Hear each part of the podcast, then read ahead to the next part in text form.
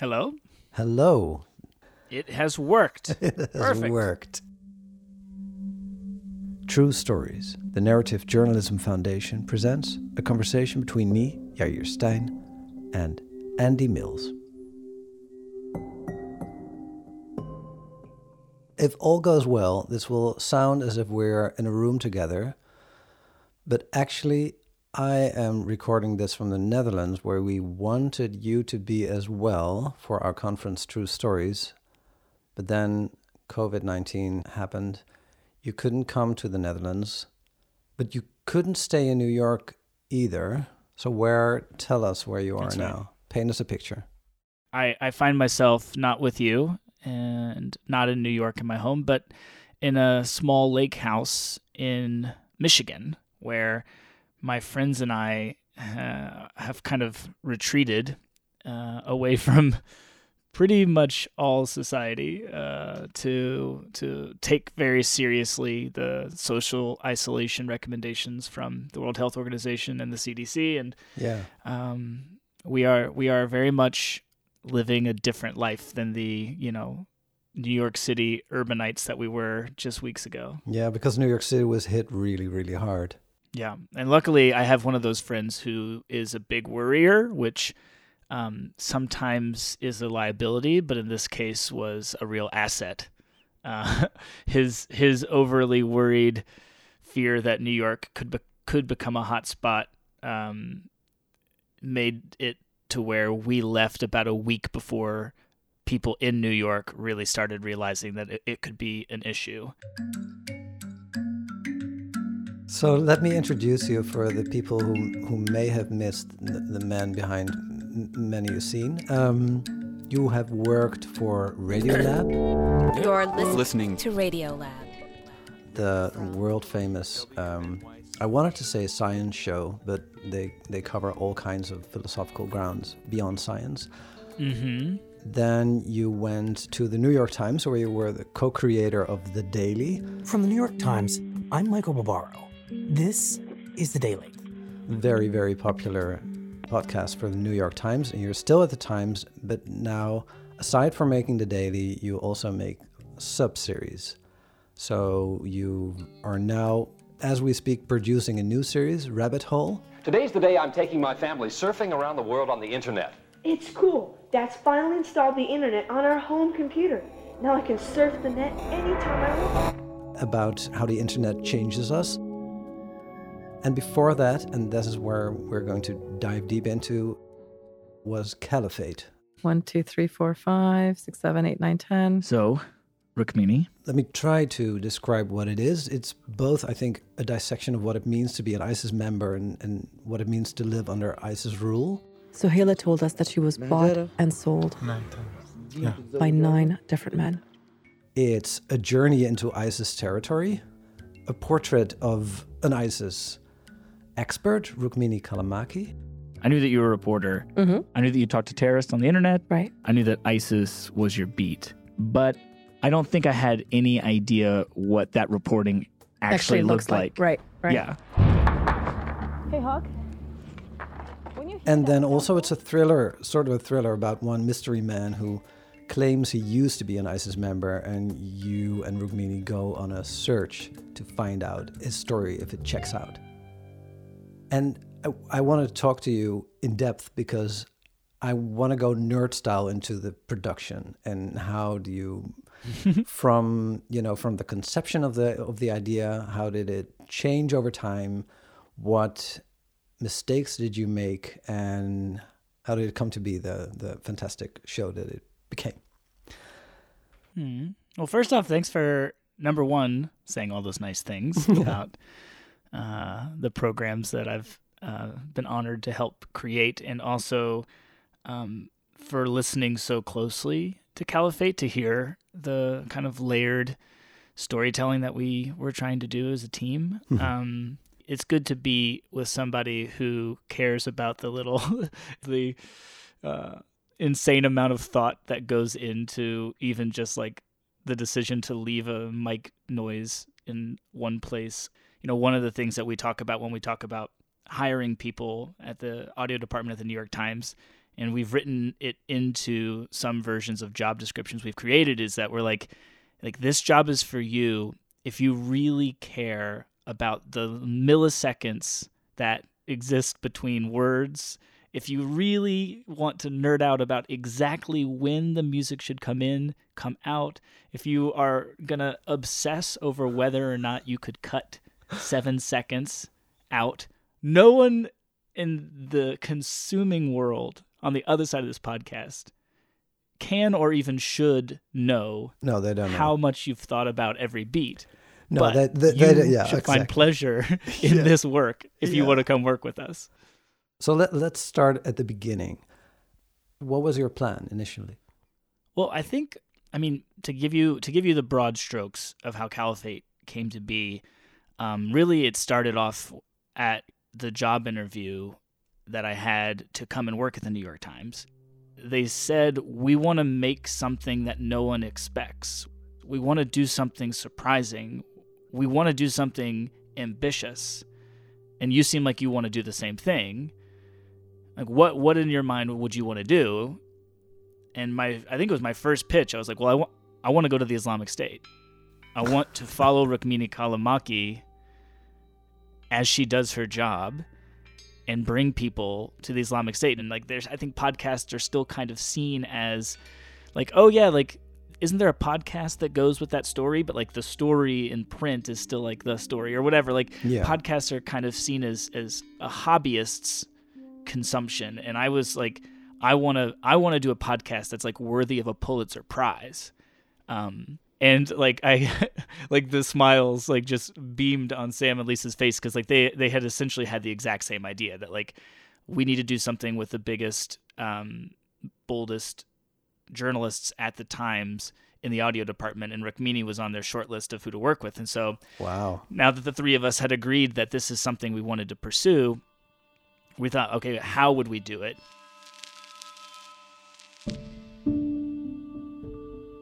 In our original conception, um, I actually looked back on it recently uh, in preparing to go to uh, talk to you and all the lovely people at the conference. I went Mhm. back and looked like at the original pitch from uh, September of 2016 Yeah. about what this show was going to be. And a lot of it stayed the same and a lot of it changed. Like, you know, I, I came up with this pitch that was essentially treating her like an expert. And so each episode was like uh, a misconception that I thought a lot of people had about who ISIS was and why people joined them. And we would explore one of these misconceptions in each episode in like a five episode series. And then, and then like one of the things that happened is that um, she and I, I, I started following her around for a while, just kind of bugging her with questions and recording her and seeing, um, you know, how she is on a, on the mic. Um, and then we got this lead on uh, who would become the main uh, character in the series, uh, Abu Huzaifa El Kanadi, this guy in Canada who we bel had reason to believe had joined the Islamic State, gone to Syria, somehow made it back home, and was living in hiding. How does ISIS prepare you to kill people? Is there anything? Uh, they we had dolls. dolls. Yeah, we had dolls to practice on. We had also have cutouts of ballistics gels. It would feel a lot like human, and uh, inside the ballistic gels, they'd have sacks where major organs would be, and then you could just slice, practice, behead, stab, and you know just practice. So it kind of felt like what a medical student would do. And you had to have to know how to use a knife on a human. and it was you know such an incredible experience to go with Rukmini there and to interview this guy with her. And our natural rapport was very much like a uh, like a Sherlock Holmes and a and like a sidekick. And like um uh naturally this more interesting thing developed which was like her not necessarily being the expert telling us things but her being a witness, like she's bearing witness to this phenomenon that's happening. And I'm there just to say like, "Oh, can you explain why X, Y, or Z?" Because like she doesn't know always what's interesting about her work because she's so deep in it, and then I'm there to kind of be a stand-in for the listener to be like, "Whoa, whoa, whoa, walk me through that. What's going through your head when this happens? What does that mean when he says that? Give me some context for this, right?" Yeah. And we sat down on the couch. Wait, what did you want him to sit here? Um, the room's a little echoey, so I was. Well, yeah. As we sit down with him, Yeah. Can you just let me know what's going on in your head? Like, what is it sitting there in the hotel you're wanting to know? So, if this guy is who he says he is, then there's an enormous amount that I think I can learn from him because I've spent the better part of a year researching the very arm of ISIS that he claims to have belonged to. But before we can even get there, I need to figure out is he for real? To me, it's interesting because, from what I understand, is that you do not only humanize the people that you interview, but you try to do the same thing with like your hosts or your the, the, the, reporters. They have to become human first, so they can become our guides, and so we can we can trust them. Yeah, that's totally right. There is this enormous crisis of trust happening all over the world, but especially in the United States of America. A lack of trust in institutions, but also a lack of trust in journalists and in journalism. And what podcasts and audio what they can do is that they can give a personhood to something as abstract as the institution of the New York Times. And so the reporter doesn't come on to tell us what we, you know, like all here's all the facts and just trust me because I'm the reporter. No, it's like very much rooted in the same kind of storytelling that builds up a sense of trust and it includes them saying, I don't know, I'm still looking into that. To let you know that like we are not the voice of God here. We are doing our best. And let me show you our work. Here's how I came to know this. And then I found this document, right? Like and and that was so interesting and successful in the creation of the daily that then we then used even more of that when we turned back to finally making caliphate and we leaned into it to the point where um, you know Rukmini is this she is the host kind of but she's really the main character. Uh, let me take you to uh, to another place. Let's go to like like the methods the actual work you did. Before like let's take for example how did an episode from uh, mosul come to be so before I left to go to Mosul with Rukmini, I spent a lot of time with my editor thinking, what sounds do we want to get? What story are we going to want to tell? Obviously, we don't know what's going to happen there, so we have to be ready to improvise. But we're definitely going to want the sound of her. What are you doing right now? I'm trying to get out some trash bags. We're about to go into the building. You know, opening the trash bag and putting documents in. Um, we know that they kept careful, very detailed and meticulous records of the people they arrested and the Sharia punishments that they meted out against them. And obviously, that would just be the gold mine if we're able to find that. We're going to want any character that plays a key role in helping her do her work. We're going to keep an eye out for um, different moments that feel as if they contain in that moment the emotional um, impact of the entire day or week or trip or whatever. So we're, we're hunting for those things before we go into the field. We record everything in the field every single day. Uh, I log out everything that um, I, I have experienced. I name the tape. I come up with tape notes. I share that with my, my editor, Larissa Anderson. So beforehand, you have a wish list of things you would want from the tape. And then yes. you try and see if you can get it. And then. Right. I believe that because, especially because the kind of stuff we make, we, we think of it as leading with tape and not leading with narration. Yeah. So we want to hear the sounds of the world and then as little words as possible to guide you through it. Um, and so that just means that you need to re- like you need someone to remind you like you know if you're gonna re- if one scene might take place in a car then you need the sound of car doors opening and closing and the you need the sound of the inside of the car so like you just you if you're gonna have a scene that occurs in a stairwell you need to make sure that you record the sound of you walking up steps and you know like the, it, it it's just good to be reminded that like your microphone is the camera and you either did or you didn't take pictures of something. Exactly when you get back it sounds like making television. Yeah. It's very much like that. Yeah we think of it very similarly. And then while we're there of course we're not trying to like I've worked on a reality television show years ago, uh, out of curiosity and financial need, uh, and you know they that's like reality television is fake. Like it's 100%, it's not 99% fake. It's all fake. Like producers come up with all the conflicts, they come up with all the, you know, the scenes and the setting, and then they just go and they do Mm-hmm. the. No, no, we're not interested in doing any of that. You know, we don't want to touch any of that. We want to document the world in its beautiful complexity. We're just thinking of techniques to help us not miss um, the more metaphorical, you know, things that are happening uh, in the big picture, not getting too caught up in, in, in the small thing right in front of you. So Yeah. we think about like what it, what really happened today. What's the story if it happened today? Every single night as we're going along, logging it out, thinking like this is what I witnessed in the 28 days that I was there. Here are the stories that really stand out. Here is the tape that we we could use to tell it. What order does it want to go in? What are the beats?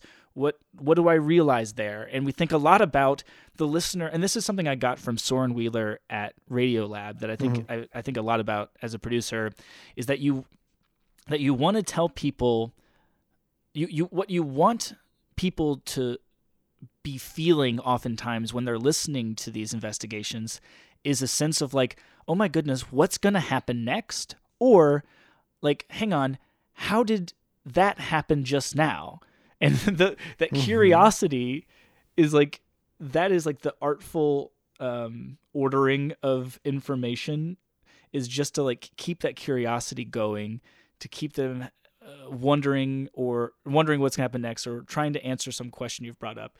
And like we so to that's a very difficult task to do in this kind of you know on the ground war reporting. But so we, it definitely takes a lot of pre-thought and then you know it takes a lot of drafts Did you sometimes have to actively direct what Rukmini would say and do? Was she? Did she see a script? Uh, yeah. Well, the the dirty little secret of the daily and caliphate, uh, and everything that we work on is that um, we really spend a lot of time storyboarding and editing stories before we record anything. Uh, like my main happy place is standing in front of a whiteboard with editors and fellow producers standing around going through the beats of a story and then erasing it to find a way to make it a little better, a little faster. Can we cut that part? Oh, actually, let's bring that part to the front because that creates a sense of mystery. We do this for the daily, we do this for Caliphate. We spend a lot of time thinking of the order and of the beats and of the details and of the timing of the story that we want to tell way before we even often will you know engage the reporter too deeply. And then when it comes to the technique of like okay so rukmini is going to be this character she's going to be this story Yeah. teller she's going to be this host but she's not going to be a traditional host. She doesn't write anything before we go into the studio. She knows what she knows. And there's kind of two methods that we use um, in these series uh, and on the daily but particularly with caliphate i'll just talk about that one. Like rukmini would come in and one method is I just explain the beats to her. Right, we're gonna walk up to the prison and look at it. We're gonna walk inside the prison and remember what that was like. We're gonna sit Wait, down and we're wait, gonna uh, speak. I, am about going the to stop you. I have to rewind a Mm-hmm. tiny bit. This would be after you have gone with Rukmini to ISIS territory. So you've you've done reporting. You got that Right. tape. the first things I do is uh, I oftentimes is I will come up with what I call a chipmunk draft, where instead of like once again, Rukmini is not even involved yet.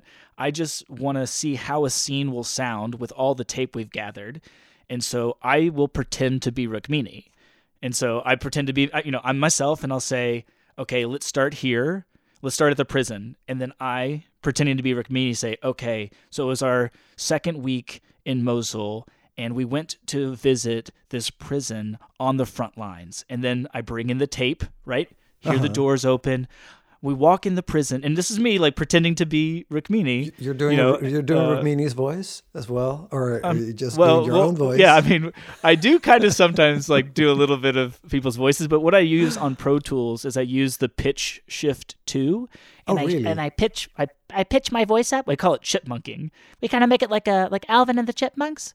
So like my my voice is slightly chipmunked. Um, I can send you a, a few samples if you oh want to my hear what it god! sounds Would like. you? Yeah, that would be fantastic. Let's start with the passport. What does it say at the bottom? Something. Karachi Airport? Or Karachi? Oh yeah, Jinnah International Airport, Karachi.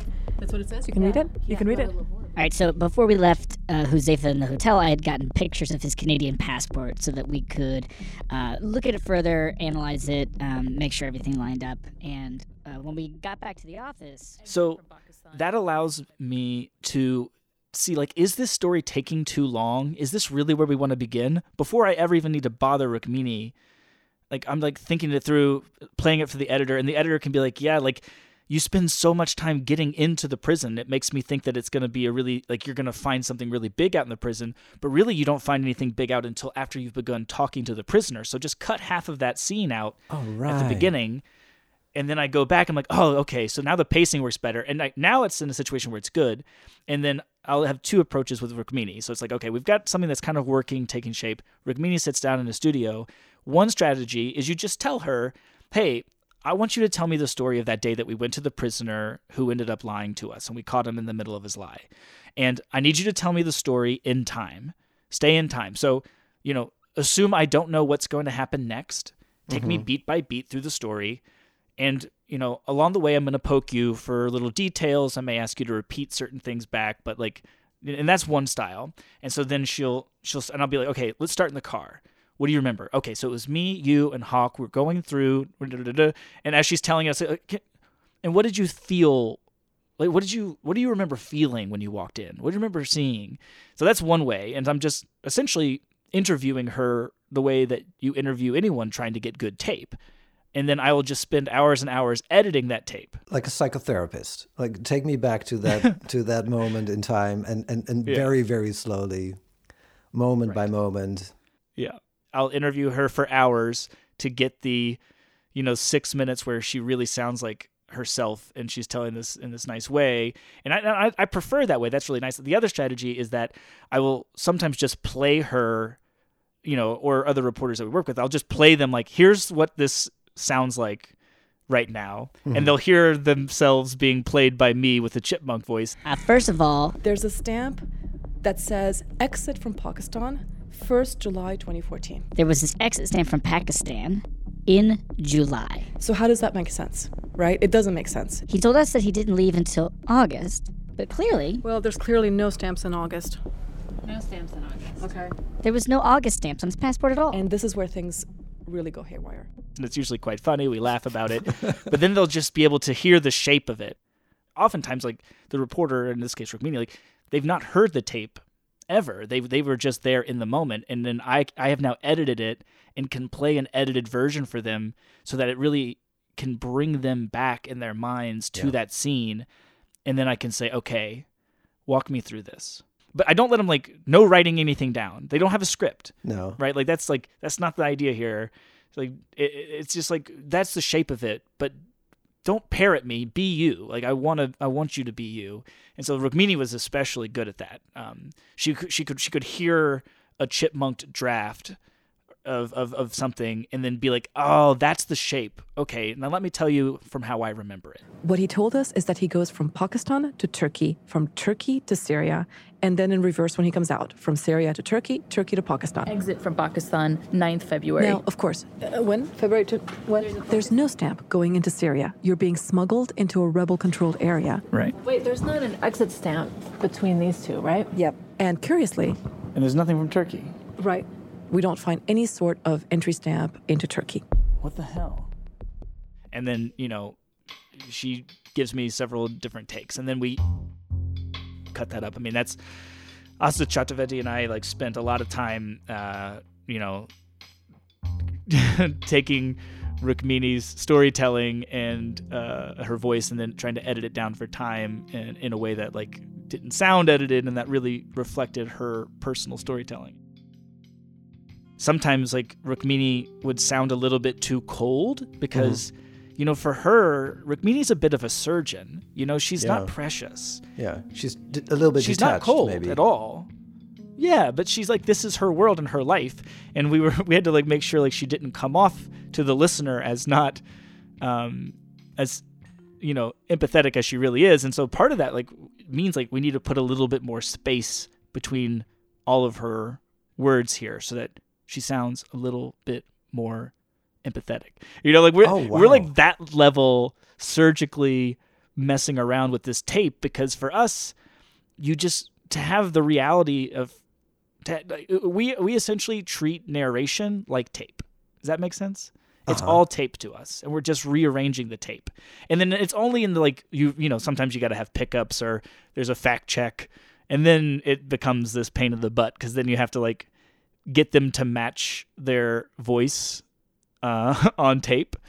You know, like I, I need you to say this, but I need it to match exactly how you sounded two weeks ago when you were very naturally telling me this story. My God, the, the thing that, that could be a bit of a nightmare. The, the thing that, that, that amazes me is what, what you do, and what I've actually what I've never heard before is that it's totally scripted. She's just unaware of it being scripted, so she is she's not in on the script. But you're uh, up to, uh, on a, so she you need to sort of improvise with her, in order to get something that's fitting into the script. Right, but then what she gives me is way more interesting than what I had thought. Right, like she's like able to improvise directionally. I mean, it's it's it's a lot of like like you know like comedians do this too. Like comedy writers and directors, like they they they they set up a scene or a situation knowing that like this comedian once they get in that situation it is quote unquote scripted but then they will behave in a way that's unscripted that will really connect with an audience in a way that like something i write never will and i think we're trying to capture that same spirit in these audio documentaries Yeah, because it sounds so hard. Because of of, of course, all, at least I learned that one of the most important things, if you work in audio, is that it has to sound authentic. Well, I'll say number one, it's really hard.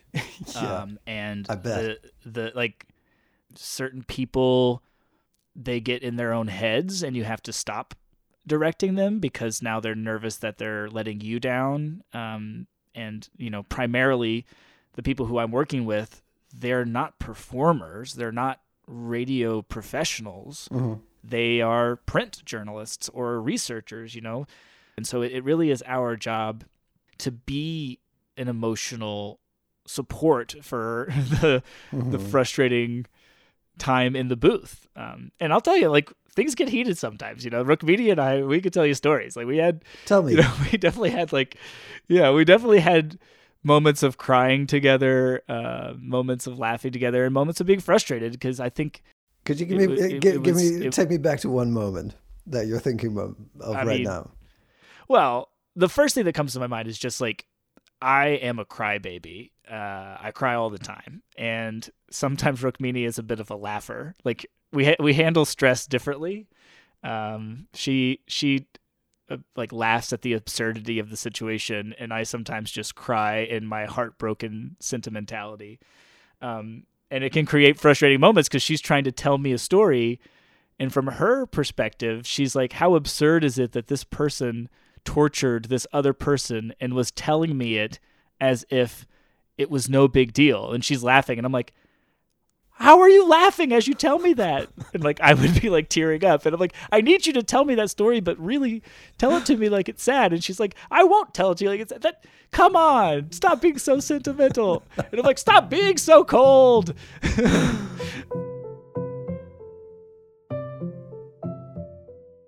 There's something about this particular example which made me think about something you said earlier about like breaking up the tape a little bit in order to make her sound a little bit more emotional. Can you go too far with this? Is it is it is it sort of ethical to tell her like be more emotional because maybe it's it's truly part of what she does that she is not so emotional in even in order to do this job. So is it crossing a border between documentary and fiction to to go so far in this direction and editing to to get the emotion just right?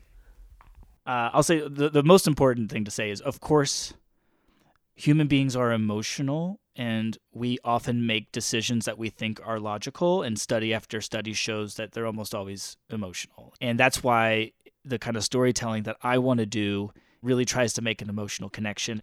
That being said, the danger uh, is to instead of engaging with somebody emotionally is to is to actually manipulate them and it's why i despise like badly done emotional storytelling where like the music is over the top mm-hmm. is because like once the tool that i'm trying to use artfully once it becomes a tool of manipulation it it not only is robbed of power, but it, it, it actually takes something that could be a good and makes it an evil. So I think I'm with you 100% on that.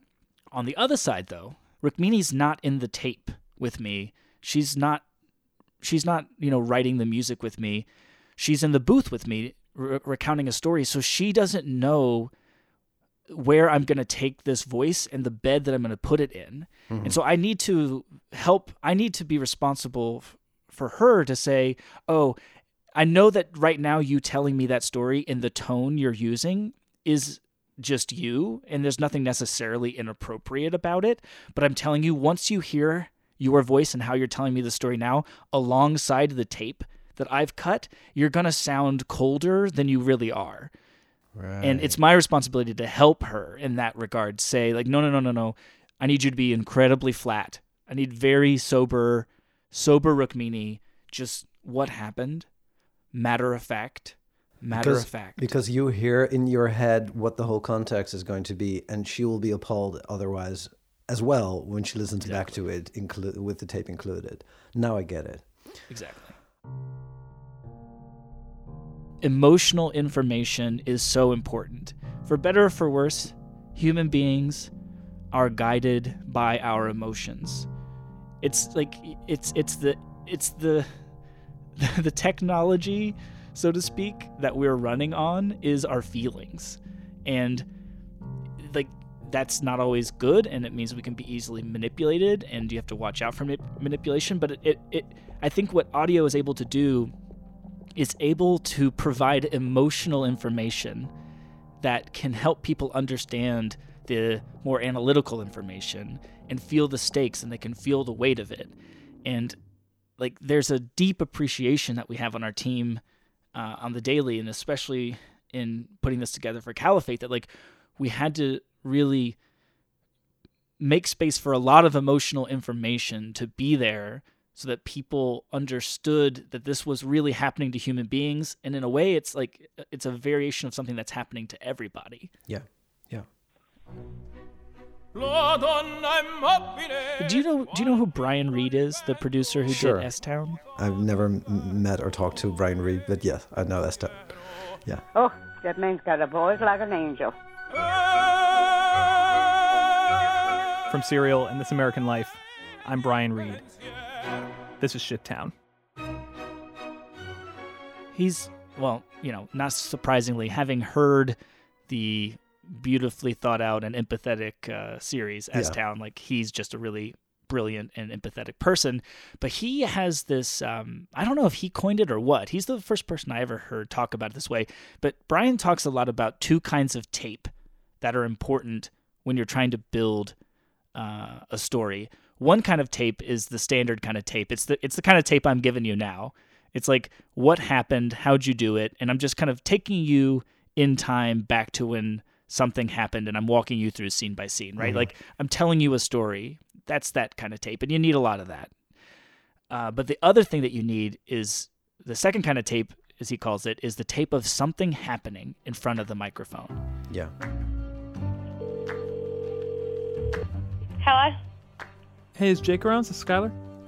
It's been a couple weeks since I last spoke to John, and I just got a text from Jake, Tyler's brother, asking me to call him when I get a chance. Yeah, this is Skylar. Uh, I was the one that called you. Jake texted you for me. Oh, um, hey. Has any? Hold on, just one second. Has anybody called you? Um, no, not that I know. of. I have a, I have a few missed calls, but I don't think they're from anybody down there. Oh.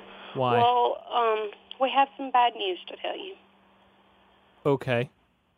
And sometimes it could be as as it can be as small as like someone being surprised by something they just said or someone getting caught up in the emotion of a realization that they're having you know having an idea like this is why like sometimes the best tape you have is the long pause that somebody takes before they answer a question. Because in that moment, it's almost like you have tape of their brain thinking, you know? And it's so engaging once it goes into my brain. Like I'm on the listener experience side of it. I've got my headphones, and suddenly I n- am feeling the inside of someone else's brain thinking. You know, it's an amazing feeling. The, the, the main question I have is how, what techniques can you use to get that kind of tape, or is it just like letting tape run for hours on end in order to let it happen? I mean, Ira Glass, he, I think he wrote about this in that little comic book uh, that This American Life put out forever ago. I, have to explain. Ira Glass, the host of This American Life, years ago, they, they put out a comic book about how they work. And I think it was in there that he talked about this strange thing that he does that feels really uncomfortable the first few times you do it, but is is in some ways a technique, which is um, let silence hang in the air. You lied further and you said you wrote the workers were from Wintek, not Foxconn. Why not just tell us what really happened at that point?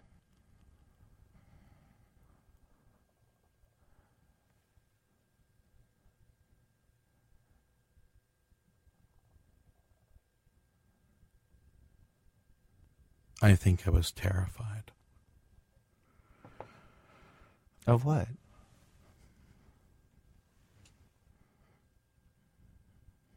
When you're interviewing somebody, especially when you get to the end of their story, when they've kind of asking them questions and leaving a lot of room for silence to hang in the air can sometimes be really powerful because and i think what ira points at there my memory of, is it is that sometimes people will tell you the answer that's kind of their stock answer Mhm. and then as they see that you're waiting patiently to see what else they have to say then they think about an answer that kind of surprises them. An answer that they didn't have they didn't plan on saying but it looks like oh it looks like oh you don't think i'm done so i guess maybe i'm not done. What else could i say? And then it's sometimes in that moment that they're more honest and they're more vulnerable. And that that is like a powerful scene. It's a powerful moment and it really can bring the kind of authenticity of real human interaction that you're you're trying to create and, and yeah and, and, they, and it's usually those moments that people remember and they come up to you afterwards and say like oh this was so powerful.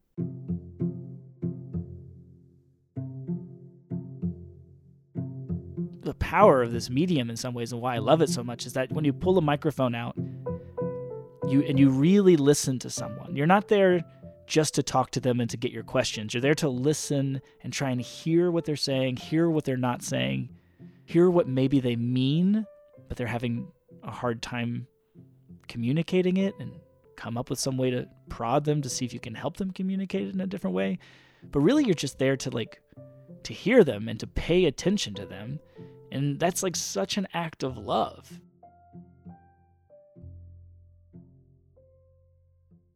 What's the most important lesson you have learned um, concerning like, working with a reporter like Rukmini? oh boy Yeah, that's hard. when it comes to collaborations, find somebody who's able to give you a certain degree of trust. Mhm. Like this would not have happened if Rukmini micromanaged her image, micromanaged how the story was going to be told. That collaborative nature is the most underappreciated aspect of these ambitious audio projects Yeah. you need trust. The second thing is that you, you're gonna need tape. I had Rukmini bring me the most interesting documents and show them to me, and I tried to like ham it up as this guy who didn't know. Like, wait, Rukmini, you're telling me that this document shows this, and she's like, yes, and the documents were a huge part of the initial drafts that me and Larissa made of Caliphate. And they shrunk every edit, every edit, because there just wasn't any good or compelling tape. If the tape isn't there, then the tape isn't there. Like the tape of Rukmini talking to this um, theological figurehead Mhm. in Jordan who inspired ISIS, it just wasn't very good. And I hated that it wasn't very good. It was recorded very well. You know, it was Rukmini asked smart questions. It was good on paper, but it didn't work. It was that's exactly right. Yes. And then the third thing is that like what I've learned is that print journalists especially like it's not their job to be good at getting tape. And you need to like let them know that right away like that you are going to be you're going to be in charge of getting good tape. You want them to have an eye out and you want to tell them what good tape is. Let them know, like share with them like what it is you're you're you're you're trying to do, but also like um don't be afraid to say like okay here are some questions that i want you to ask when we get into this interview that i'm sorry if they're not at all interesting to you and what you're up to but they're really important for us if we're going to make something together. Like i need you to stay away from anything vague. You know if they if this person says that this that something made them angry angry doesn't do much for us. What do you mean it made you angry? Did you call someone? Did you pace the floor? Did you clench your jaw? Like what you know like i need i need more details like angry doesn't do it for me you know like and and and, and It's you know so how i often do it is like but but it's it's it's like you're you're secretly uh, teaching them how to interview because I cannot imagine that this kind of way of interviewing wouldn't also make for a better story in print, or am I mistaken? Well, no, this is, I mean, we are in the audio medium, so we can pat each other on the back. But this is what I meant when I was telling you that the kind of storytelling that we're doing, it helps sharpen both ends of the stick. I think that by and large, podcasts, where they're at right now, is still like barely, barely into what they could be in the in the kind of storytelling that television to you know whatever we want to call it now um, what what they've gotten into is far more experimental less explaining and I've been really inspired by that. I think in the podcast world we're still holding their hands way too much. and sometimes like the audience wants it. Like I get we'll get pushback where we're like I didn't even get that person's name or you know people will say like why don't you say the names of these people more? And like well the name is not really important. I think everyone should experiment, and I think that podcasts need to experiment more. But I also think that ultimately you should be in the service of the story. This is something Robert Krulwich used to tell me all the time at Radiolab, uh, lovingly. I love the man, and he's a mentor and friend. But he he would sometimes see me using a technique um, in production, and he would be like, "That's really clever. Do you need that to tell the story?" and I'm like. He's like, because Yeah. what this he's like, what this scene tells me is that you're clever, and I don't know if that's what you want me to be thinking about. I think you want me to be thinking about what this character is experiencing, and I'm like, you're right, you're right. Were there instances in Caliphate where you went too far? Where you had to pull Oh, back yeah. with I mean- Can you give an example? Absolutely. So this is our first. Okay, after coming back from Iraq, logging out the tape, storyboarding, Larissa and I had come up with this this storytelling technique that we thought was going to blow listeners away. It had never been tried. It was going to be totally revolutionary, and it involved moving in time. So we're going to tell Abu Huzaifa al Kanadi's story of getting caught up in online recruitment circles and then eventually going to Syria. And that'll be one thing. And then the other thing is Rukmini walking around inside of Iraq looking for clues. So both of them are about to, to have moments of discovery when Abu Huzaifa al Kanadi realizes that he has discovered the truth and he's going to take this adventure and leave for Syria. That's the moment in the story when Rukmini will find this document that will explain some truth to her. And so we're going to set them side by side. And we're going to do it all without signposting. Like, no one's going to come in and say, two months later. None of that stuff. No, no, no. That, all that context, you'll get it from the story. I built it. It was the hardest I'd ever worked to create anything, period. And then the product of all that hard work was a really confusing hour where like a lot of dramatic and sad things happened and it was just like awful to hear. Tell me, so you you've been working on this for ages, trying to get it right. You made it you made it edit complete with music and everything. Oh yeah, oh yeah, music, sound design, elaborate editing, um, you know, me chipmunking stuff, me getting Rukmini to talk stuff, like uh, going through documents, like four and- weeks of working 60, 70 hours a week, late nights, and then I sit down with the editors and I had to walk into the room with all this faith that had been placed in me and hit play on something that I was pretty nervous about. But you know, sometimes sometimes you're your own worst critic and so like maybe I'm being too hard on myself and like hitting play and then like th- at first like they laughed at the funny parts, which like, "Oh, that's good." And then like I just started seeing them take notes and I started just seeing them like l- like they just looked exhausted. and at one point, I think uh, Lisa was like, "How many more minutes are left?" And I had to be like, 12, 12 minutes. And she's like, "Oh, okay." It's like, "Oh, that's a long my time." God. And I just I just watched the air drop out of the room. It's like, "Oh, this is a failure." Yeah. That's how it has to work sometimes. You shot for the moon. You tried something crazy. It was too crazy.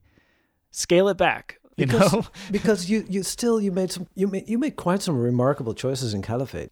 There is no traditional narration. In the prologue, neither Rukmini nor you are introduced. There isn't even a moment where the title of the podcast is mentioned.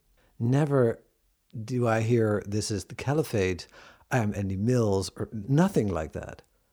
So oh, that Oh, yeah. was that I was mean, a bold choice.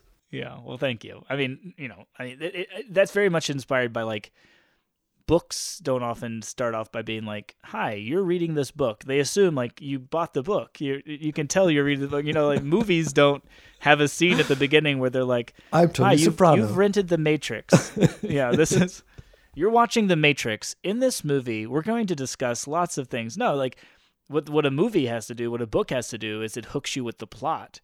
So there, uh, uh, let me give another example of one thing where you uh, stretch the boundaries a little further. There are like long stretches of music that almost lull the listeners to sleep before we wake with a start, not knowing where we are.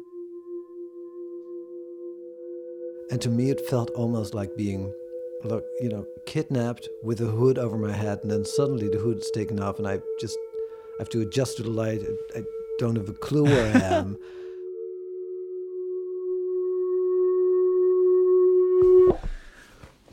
Test one, two. How's this? It's okay? Yeah. Okay. That's look. That is. I'm over here giddy.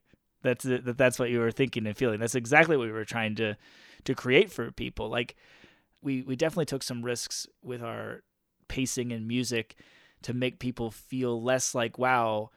I like wow, look at what Rukmini's doing, and we were hoping that they would feel like, oh my god, I'm with Rukmini right now in a scary, weird situation.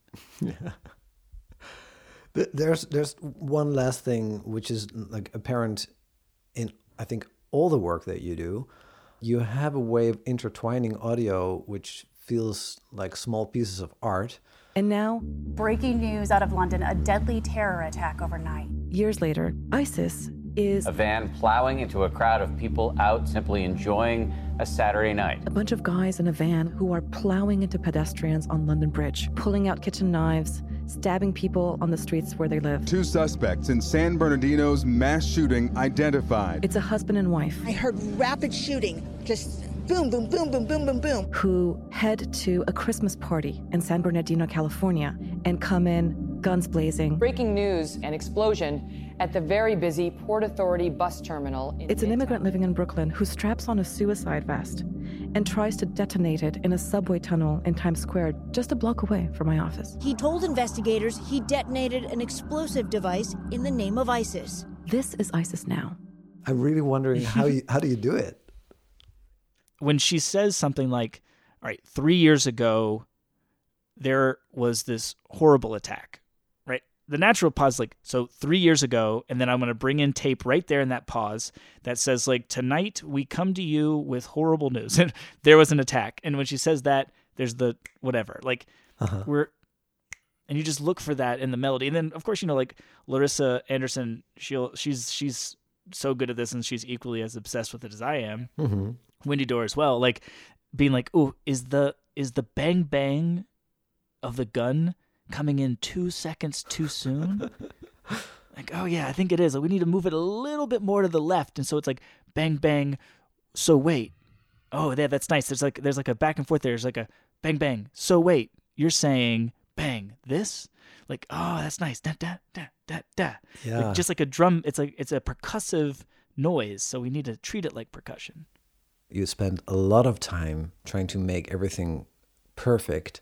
Can it be too perfect that it that it affects um, the emotional impact of what we're listening to?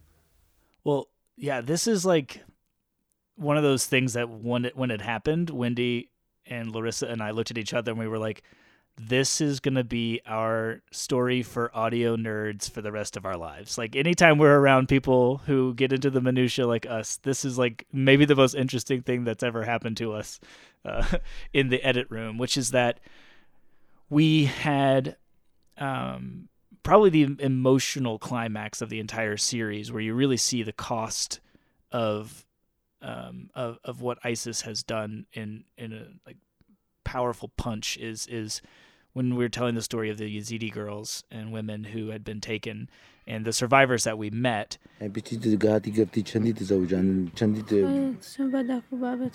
The whole interview was conducted with him leaning over her and putting his ear essentially just a couple of, of inches from her mouth. Ah. Whispering a question to her, she whispering an answer back. It was an incredibly tender scene. Yeah. So This was like okay, this story is powerful, and we were in we were just into the tiny tiny little final QC edits, sending it off to be mixed. Um, and one thing that we got, I think it was the first or maybe the second mix that we got back from from the engineer, and we all listened to it on our commute into the office. And Wendy said at first when we, we got there, Wendy's like, guys, I didn't cry. And Larissa's like, I didn't cry. And I'm like, oh, I, I, I didn't hear it. I, I always cry. And like, oh, I always cry. Every time, draft after draft, every time I hear the story, I weep. I can't get through it without crying. Why didn't I cry? And so I'm like, oh, I'll go listen to it. I'm sure, I'm sure, like maybe you guys were in a weird mood. And then I listened to it and I'm like, guys, I didn't cry. What happened? So we like brought it back up. We're like, are we just getting cold hearted? Something's not quite right. What changed? We're listening to the last, like putting them side by side, and we realized that there was this like white noise sound in the tent as we were doing this interview. This ambient noise that was there that when we sent it off to get mixed, that it just disappeared. We cleaned all the tape up so that none of that quote unquote distracting sound was there. You just had the the the voices, and we realized that like oh, we need to bring that back. Hang on, like let, let's just try.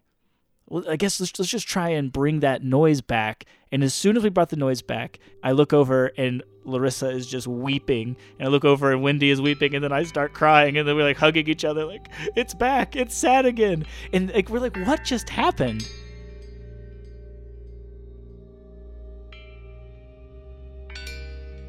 Her name is Suhaila. Her birth is 2001. So she's 16. She's 16, which means that she was just 13 when she was kidnapped by ISIS. That was her. Mm. He showed us a picture on his phone of what she looked like the year that she was taken. She, she, she was happy and she was laughing before yeah. ISIS came. And she just looks like a chubby and cheerful elementary school girl.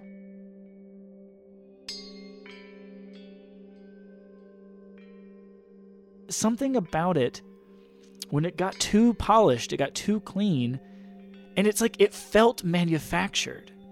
It felt emotionally distant in a way that it didn't feel quite as present. I did we didn't feel like we were in that tent, even though almost nothing else had changed. We just processed out the white noise. We had just touched it a little bit too much, and so it just lost its impact.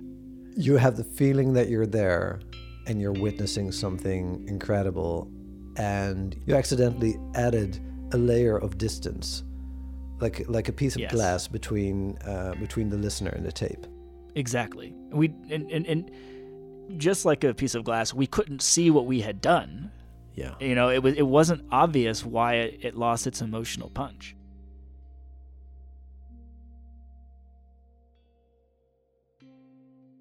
If you would be in an elevator with a podcast producer and they would look at you as an oracle and they just have like 30 seconds. If there's one piece of advice for a podcast producer wanting to do what you do, what would it be? Uh, in 30 seconds, okay. I'd say number one, uh, listen to what has been made, copy what you like, but don't try and remake it. Try and make something that doesn't yet exist because I think we're close to reaching peak appetite in the podcasting world for the things that do exist.